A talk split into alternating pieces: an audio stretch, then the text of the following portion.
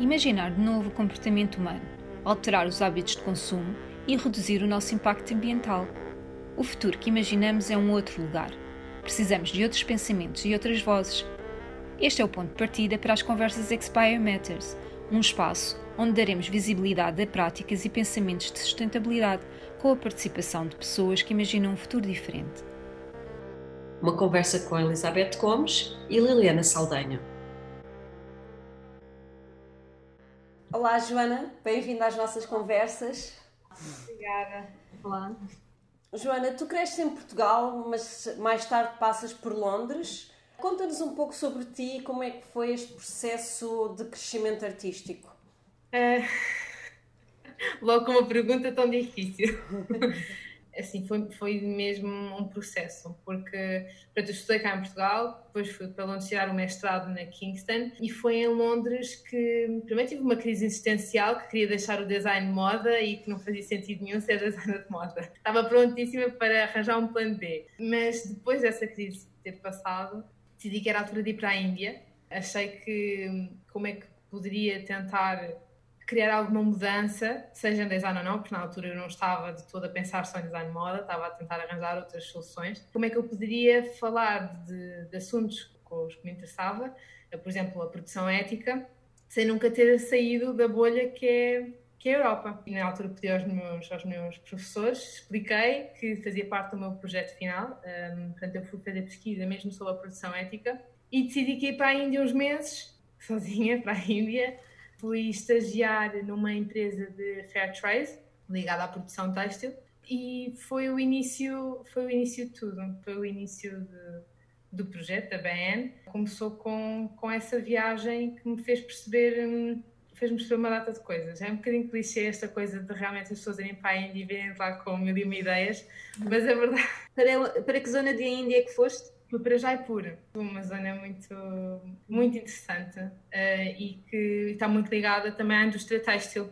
Um, e portanto achei que fazia todo sentido ser em Jaipur o meu ponto de partida. Depois voltei para, voltei para Londres uh, e entretanto em Londres não estava satisfeita, portanto voltei para Portugal e foi em Portugal com a minha avó que também descobri outras coisas que na altura depois tudo começou a fazer sentido em relação ao design, em relação ao design com um propósito. Uh, e, e, foi com a minha avó que percebi que juntei isto tudo, a Índia, Londres, tudo no mesmo saco e que nasceu a BN. O que é que te estava a fazer pensar que não querias seguir com moda? Porque na altura o, o curso em Londres era, era muito virado para o design enquanto solução. E eu não estava a conseguir perceber como é que, sendo designer de moda, conseguia responder a alguns problemas. A minha conclusão era: o mundo não precisa de mais uma designer. E porquê que eu iria ser designer se não precisamos de mais? Há outros designers que fazem trabalhos excelentes eu ia ser só mais uma. A não ser que viesse com uma solução ou com uma perspectiva diferente, nova forma de abordar os problemas que existem atualmente. Não só relacionados com, com a produção ética. Eu tenho um projeto pessoal em que ajudo uma família de refugiados síria e, portanto, esse, esse projeto pessoal também está muito dentro daquilo que eu faço com o BN. Pronto, há uma porcentagem que reverte para este projeto, tem a ver com a educação das crianças em países em desenvolvimento, etc, etc. Aliás, este projeto começou exatamente quando estava a ter essa crise existencial e que sentia que havia qualquer coisa que eu, qualquer coisa que eu pudesse fazer de forma a contribuir para outras comunidades. E na altura conheci uma, uma, uma empresa americana que estava a trabalhar no terreno no Líbano e foi através deles que conheci a, a família. Mas entretanto saí e estou diretamente com a família, portanto não existem intermediários, uh, tenho controle total, porque isso também é um problema um problema muito grande de muitas agências, ONGs, etc., uh, ah, que é onde é que vai realmente o dinheiro uh, que, nós, que nós damos, é onde é que realmente o, dinheiro é investido. Um, e pronto, assim tenho controle total, portanto sou eu que falo diretamente com a família, sou eu que, que sei em primeira mão quais é são as necessidades, quais é são as dificuldades um, e mesmo em termos de custos, portanto eles apresentam tudo o que é recibos e valores, eu é que falo com os professores, eu é que falo. Portanto, há aqui pronto, um acompanhamento muito próximo desta família, que na verdade agora são duas famílias, portanto, isto já está a crescer também e que tem influência no, no na BN e, no, e em mim enquanto, enquanto criativa, digamos assim. é quando as coisas não se separam, não é? Às vezes não se separam mesmo, a nossa vida pessoal intervém. Sim, mas em relação, por exemplo, à parte de, do, processo, ou seja, eu, eu quando, estava, quando estava em Londres e quando estava na Índia, continuava sempre a acompanhar essa família. Portanto, isto foi aqui um bocadinho a junção de todas as coisas que eu já, já fiz antes e que fazia na altura. Por exemplo, eu sempre fui muito ligada às causas sociais. Sempre me juntei a projetos de voluntariado, seja cá em Portugal, seja no estrangeiro. Portanto, o voluntariado e, a, e este interesse pelas causas sociais, nomeadamente a crise migratória, sempre foi um, um projeto que, que acabava por ter e que tenho tido já há muitos anos e que, e que só ajudou também a que eu conseguisse perceber qual é que seria o formato da BN, o que é que seria a BN e enquanto projeto o que é que iria também defender. É porque acho que isso também é muito importante, é hum, criar uma marca de roupa, não é? Ponto número um, ter um objetivo e perceber de que forma é que ela pode contribuir para uma coisa positiva ou para outras comunidades. E perceber também como envolver outras pessoas e outros projetos. Eu estou sempre à procura também de novas, pronto, novas coisas com que posso associar. A coleção passada que apresentei na Moda Lisboa, o, o tema era o casamento e tinha a ver com a luta contra o casamento infantil isto tem a ver com a família com quem eu, com quem eu apoio, porque a miúda mais velha ia casar, eu é que quase que proibi o casamento e ela não, não casou. Pronto, acaba por me influenciar enquanto, enquanto designer e faz parte de, do meu processo criativo também. E então o que é que é para ti a BRN agora? Tu consideras é, um, é, uma, é uma marca de roupa ou é muito mais do que isso? Se tivesse que definir... Eu acho que é muito mais do que isso mas eh, obviamente que acabamos por, por dar nome às coisas, é uma marca de roupa, ponto, porque vende roupa. Mas, mas ao mesmo tempo nasceu com a intenção, ou com, um objetivo muito específico, que era encontrar uma solução uh, para a produção mais sustentável. Isto temos que perceber um bocadinho também o contexto. Enquanto estudante, para mim era como é que eu posso criar um projeto em que seja fácil para mim ter acesso, porque ok que existem materiais super avançados, coisas incríveis que enquanto estudantes, ou mesmo enquanto já enquanto designers estabelecidos, não é fácil termos acesso, seja porque é muito limitado, ou porque os preços são completamente irreais para, para nós podermos comprar. E para mim era como é que eu tenho, como é que eu posso encontrar uma solução que seja prática e acessível para mim e que, que responda ao meu problema, que é eu não posso, ou não, não quero criar uma marca de roupa com tecidos novos, porque para mim não fazia sentido. E em termos de sustentabilidade, usar tecidos em segunda mão é muito mais sustentável do que usar uh, fibras novas ou mesmo fibras recicladas. Foi um bocadinho por aí, essa pesquisa toda. E depois aí junta-se a produção, a produção ética, portanto, eu, eu a produção, neste momento, um, ehm, eu tenho mulheres do mundo inteiro que estão cá em Portugal, e que fazem parte da produção da marca. Tenho mulheres portuguesas, marroquinas, uh, da Nigéria, de todas, de todo, de todo o sítio do mundo, basicamente, um, e que são de uma maneira ou de outra envolvidas no projeto. Qual é o papel da mulher? Até porque tu já mencionaste também a tua avó assim brevemente, Sim. mas já, já entendi que também tem um papel grande no teu percurso e também da mulher imigrante neste caso, porque há uma relação grande com a imigração também. Acho que aí posso, posso responder a começar pelo nome. Behen significa irmã em hindi.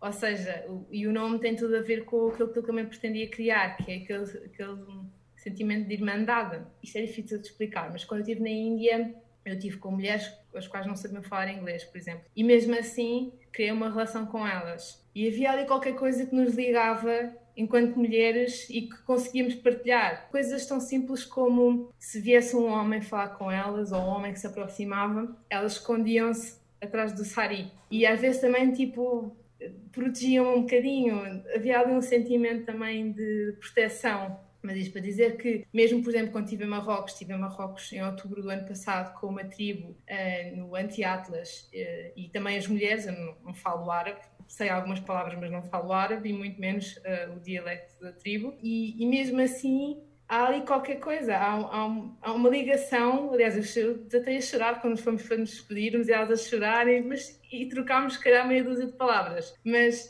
a mulher cuida. Onde qualquer lado do mundo a mulher cuida, portanto. É, acho que.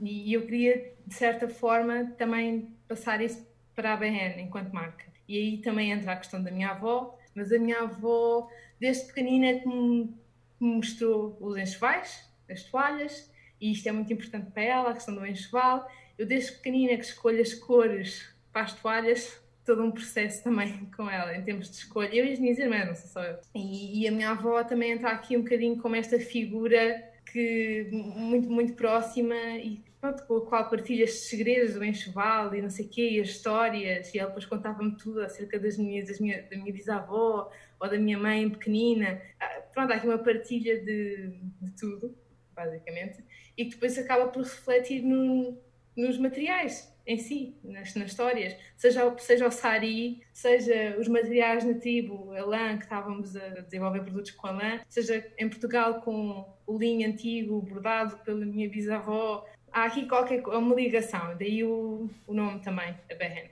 É interessante porque, eh, embora as mulheres nesta indústria sejam se calhar uma grande maioria, elas não são uma maioria na liderança, não é?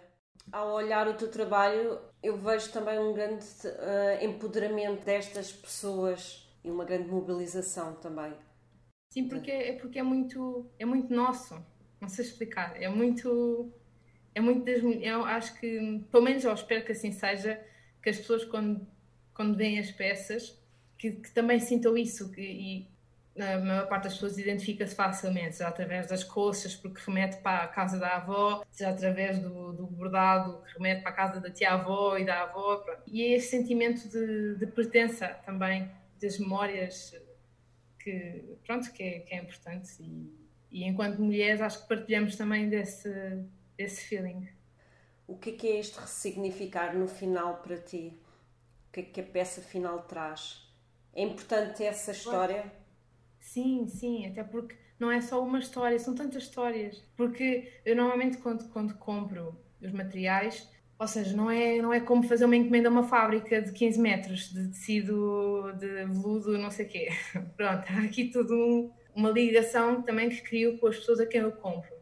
Seja em feiras, normalmente são pessoas também regulares, não é? Quem eu contacto, são mulheres que eu já comprei várias vezes, ou então há amigas da minha avó, vizinhas da minha avó, com quem eu vou ter e que também, também ouço as histórias que estas pessoas têm para contar. Portanto, são, são histórias de tantas outras mulheres, porque é isso, eu acabo por ouvir tudo isto e enquanto designer depois cabe-me a mim tentar passar isso para a peça e tentar continuar a contar a história. Um, mas mesmo assim acho que seria giro fazer aqui qualquer coisa, não sei, fica, fica a ideia mas, mas sim, é este o, passar as histórias para a peça.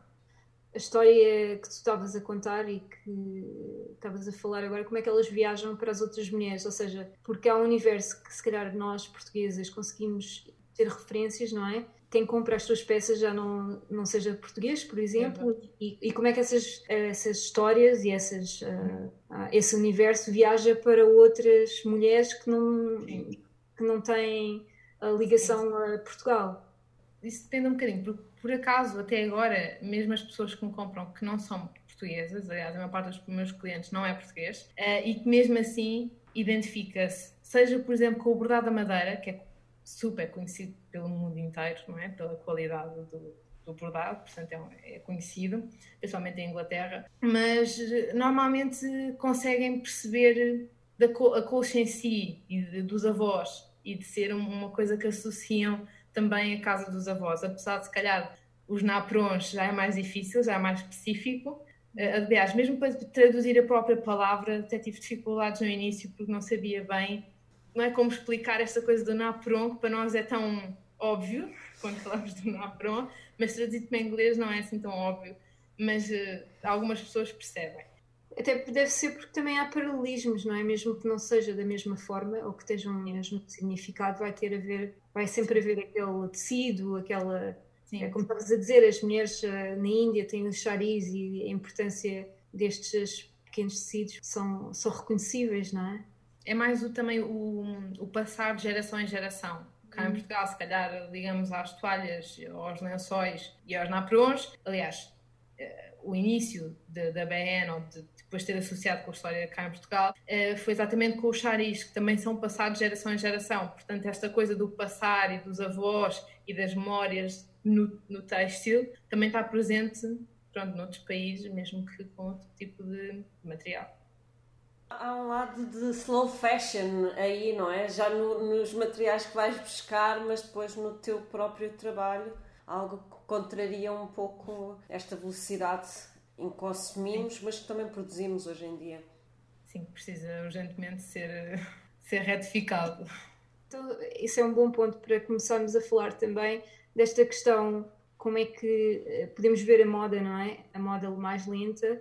Como é que tu consegues imaginar, porque a moda neste momento uh, serve-se ou bebe de uma velocidade uh, muito, muito grande. Uh, existe a questão, já está a começar a desaparecer um pouco as, as seasons, não é? como é que a indústria da moda vai sobreviver, ou como é que tu imaginas a moda daqui a uns tempos, ou seja, repensada um, um pouco? Olha, vou ser sincera, depende dos dias. Há dias em que eu acho que estou muito negativa e que, que não há volta a dar e que por muito que, que existam soluções mais pequenas, por exemplo, como, como a BN e como muitas outras que também existem e que são super interessantes, nada vai mudar porque, porque muitas coisas, mas porque principalmente a fast fashion e, e já estamos tão habituados a esta forma de consumir que e, e há toda uma máquina tão grande, não é? Por trás da fast fashion, como destruir basicamente o sistema, um bocadinho. Porque é, é dar uma volta que, que a indústria não quer dar. Pronto, então tem dias assim. Mas depois também tem dias, para não desanimar muito, também tem dias em que acho que é possível e que realmente as coisas estão a mudar. Mas hoje por acaso um dia não vou ser sincera. Hoje, hoje acho que nada vai mudar. Está, está tudo... Vai, vai! Eu identifico-me tanto com esse sentimento. É, é, é, difícil porque, obviamente, que eu, enquanto designer, enquanto criativa, quero muito que as coisas mudem porque acho que pode-se fazer coisas tão interessantes e há tantas ideias por aí e há tantos materiais que têm tanto potencial para resolverem uma data de coisas, mas depois entrar aqui também um bocadinho a máquina em si, e os que têm dinheiro, não é? E os que têm capacidade, normalmente são os da fast fashion, e como dar a volta a essa indústria. Então, onde é que, onde é que encontras esta, esta capacidade, de, mesmo à tua escala, de fazer mudanças? Como é, que se, como é que se faz este ativismo, não é? No sentido de, do consumo ou, ou da produção? Sim, ou seja, em termos de produção, eu enquanto, enquanto designer, o que acontece é, obviamente, são peças uma qualidade, ou pelo menos garantir a máxima qualidade possível. Em termos de ativismo, é a questão, por exemplo, de aliar outros projetos, por exemplo, a questão de apoiar a família de, de refugiados sírios e aliar isso ao projeto, ou a questão de, de tentar chamar a atenção para, uh, por exemplo, assuntos como o casamento infantil, que, por exemplo, não é um assunto que seja só noutros países, existe ainda cá em Portugal. Já a BRN, quando foi pensada, foi pensada para responder a esses pontos todos. Agora, claro que é difícil chegar a todo lado. E é um projeto muito pequenino, não é? Se tem impacto suficiente, é um bocadinho difícil medir ainda o impacto, digamos assim. Ou seja, não é difícil medir o impacto no sentido em que criou uh, postos de emprego para mulheres desempregadas em Portugal, uh, no sentido em que apoia um projeto de, relacionado com os refugiados sírios com a educação, tento fazer as peças são com materiais em segunda mão, portanto há aqui a parte da sustentabilidade. Eu te, eu, aliás, eu vou ser sincera, a parte da sustentabilidade, o meu foco é a produção ética e tentar arranjar soluções em termos de produção. Trabalhar com materiais antigos amigos é uma delas. Posso ter outras ideias, ou podem surgir outras oportunidades. Aliás, a questão do, do greenwashing, não é? Às vezes o greenwashing é outra forma de fazer com que as pessoas consumam. E isso basta ver pelos exemplos de marcas que utilizam o greenwashing, não é? Começar pela H&M, que começou bem cedinho, percebeu há muito tempo atrás para onde é que tinha que ir. Depois a produção é completamente duvidosa, não é? Mas depois a culpa também tem, também tem muito a ver com os tais relatórios da sustentabilidade, não é? Que alguns não são tão fidedignos como, como deveriam ser e que depois põem estas marcas com prémios de desempenho que não são, não são verdadeiros. Pois mesmo, por exemplo, quando as pessoas, pessoas que vão pesquisar sobre o assunto e que vão à procura destes relatórios como referência e que deveriam ser uma referência em termos de marcas que realmente estão a tentar mudar, Ou seja, mesmo que uma pessoa tenha interesse e vá pesquisar, ah, realmente a H&M teve um desempenho melhor em termos de transparência na cadeia, na cadeia de produção. Este relatório diz que sim, mas muitas vezes estes relatórios não são, pronto, não são de confiar. E isto aplica-se a tudo, seja as próprias marcas, sejam estes relatórios que muitas vezes são difíceis de, de, de interpretar. Sim. E levam, se calhar, a tirar umas primeiras conclusões que não são bem aquilo que eles estão a dizer que depois tem que se ler mesmo ali as linhas, que, as letras pequeninas e perceber em comparação com o quê. Sabem que por acaso agora na altura da, agora da, da quarentena eu vi, vi um artigo que hum, tinha a ver com a Primark não vender e-commerce. Ah, mas vocês viram, basicamente a, Primark agora está a vender que nem loucos. Porque, supostamente o que dizem é que todas as marcas têm que ter e-commerce para sobreviver hoje em dia, certo? Uhum. Pronto, a Primark não tem e mesmo assim sobreviveu durante a pandemia e que, e que agora está a vender imenso. Não. A vender imenso, imenso, imenso. Isto, isto é uma notícia para um dia não, em que não acreditamos que o sistema vai mudar, ok? Mas olha, vamos começar agora esta parte com uma coisa boa. então. para melhorar o teu ânimo de dia não. Dia não. Essa relação com a MIA. Ah! Não sabia que tinham visto. Foi interessante. Eh, eu conhecia cá em Lisboa, ela veio cá e, entretanto, pronto, mostrei algumas peças. Portanto, ela é oficialmente cliente BN.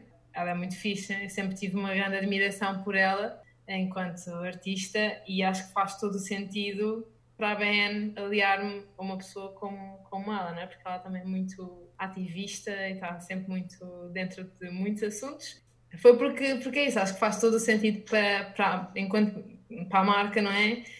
E estar associada a ela, portanto, já tinha também usado as músicas dela no desfile, portanto, Exatamente. havia já toda assim uma ligação. E, e já agora, eh, já que estamos a falar de música, tens, tens interesse em, em trabalhar uh, com músicos? Já, já temos visto algumas peças tuas a serem Sim uh, utilizada por músicos portugueses, principalmente. Sim. Como é que sentes essa relação? Tipo, é uma área que te apetece estar envolvida com. Ah, claro. Totalmente, até porque é que assim, faz sentido quando são pessoas que. Pronto, eu nessas coisas tenho muito cuidado com quem é que eu me associo, porque acho que enquanto marca é preciso também saber gerir a coisa. Mas até agora, todas as pessoas com quem eu já me associei é porque faz, faz todo sentido para mim e também porque tenho uma, uma admiração também pelo trabalho criativo de, dessas pessoas. Um, mas sim, a maior parte dos meus clientes, a maior parte é um bocadinho 50-50, mas tenho muitos músicos, tanto pronto cá em Portugal como lá fora. Também dá uma sensação que há uma espécie de, de celebração. A Rosalia, por exemplo, Sim. um exemplo como esse que pega em coisas o flamenco, não é? Exato. E agora em Portugal também nós temos esta habilidade de ter moda que fala a nossa uh, língua portuguesa, não é? Agora isto é só uma curiosidade. Considera-se folclore português ou não? Esta estética?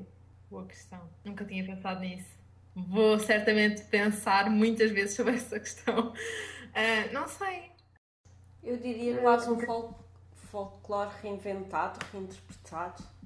Para Sim. mim faria sentido dentro yeah. deste contexto. Uh, nós temos então uma parte que é os alimentos para o pensamento. Então, um, não sei se vocês têm alguma ordem, posso começar, tanto faz. Tanto faz. Por exemplo, livros. O, não sei se conhecem O Deus das Pequenas Coisas, da Arundhati Roy. Sim, sim, tenho. É alguns para aqui. É muito giro. E também Os Filhos da Meia-Noite, de Salman Rushdie. Os filmes, eu adoro filmes de Bollywood, sou suspeita, não é? Porque pronto, a Índia para mim é todo um universo que eu adoro. Um, eu escolhi um que se chama Padmavat. Para quem não está habituado a estes filmes de Bollywood, é assim, pode estranhar, mas é um filme muito, muito giro. Giro e polémico, foi banido na Índia, entretanto, um, mas tem uma história muito, muito bonita. Uh, eu não sou muito filmes, sou mais documentários. Ou seja, todos os documentários sobre crise migratória, uh, portanto já vi todos. Queria só sugerir que o, o Cinema São Jorge tem uma agenda muito fixe. Normalmente tem sempre agenda fixe, mas uh, tem documentários muito, muito interessantes. Depois, de música, como não podia deixar de ser, MIA. Uh, eh, depois, já, já mencionámos também aqui durante esta conversa a Rosalia. E hum, depois de música portuguesa, Branco, o Pedro Mafama, eh, o Pedro da Linha, a Ana Moura, pronto, por aí. Ah, e artistas, artistas, eu pus aqui o Ai Weiwei. Ah, muito obrigada, foi mesmo bom. Obrigada eu. Tão, tão grande o teu universo e é tão Expire Matters, é mesmo não sei, fazia logo sentido tu estares aqui. espero que tenhas uh, gostado desta conversa Sim, também. Tenho, tenho pena ter estado num dia não relativamente à indústria. Mas sabes uma coisa, eu até, de certa forma, isso é uma coisa boa, no sentido que eu, sei lá, eu também, que eu e acho que nós, quando começamos a falar da moda, realmente, ah, só pensar que ainda temos tanta matéria que já foi produzida um, por isso é que no início, quando disseste, ah, não precisa mais de nenhum designer, não, precisamos de designers eh, como tu, estás a ver, que estão a repensar. Portanto, por exemplo, e vou-te ser sincera, se eu agora quisesse comprar uma, uma peça BRN, eu possivelmente não poderia comprar, porque é um pouco mais, é um investimento, não é? Mas ao mesmo tempo é aquela coisa, é quase uma peça, mas tu sabes que estás a fazer contribuição também, em vez de estar sempre a fazer aquela coisa dos donativos e não sei o quê, há este, é este caráter também que há um caminho aí, estás a ver, que é cada vez mais nós não compramos só o objeto, não estar só a comprar o objeto, mas estar também, eu compro o objeto e invisto em qualquer uhum. coisa. Obrigada. Sim, obrigada, obrigada Joana. Sim, e também desejo muita sorte, porque acho que precisamos é de coisas destas Deixem a vossa opinião sobre o que estão a achar do podcast. Podem também acrescentar sugestões e ideias. Tudo lá na nossa conta de Instagram, Expiry Matters. Fiquem bem e até à próxima semana.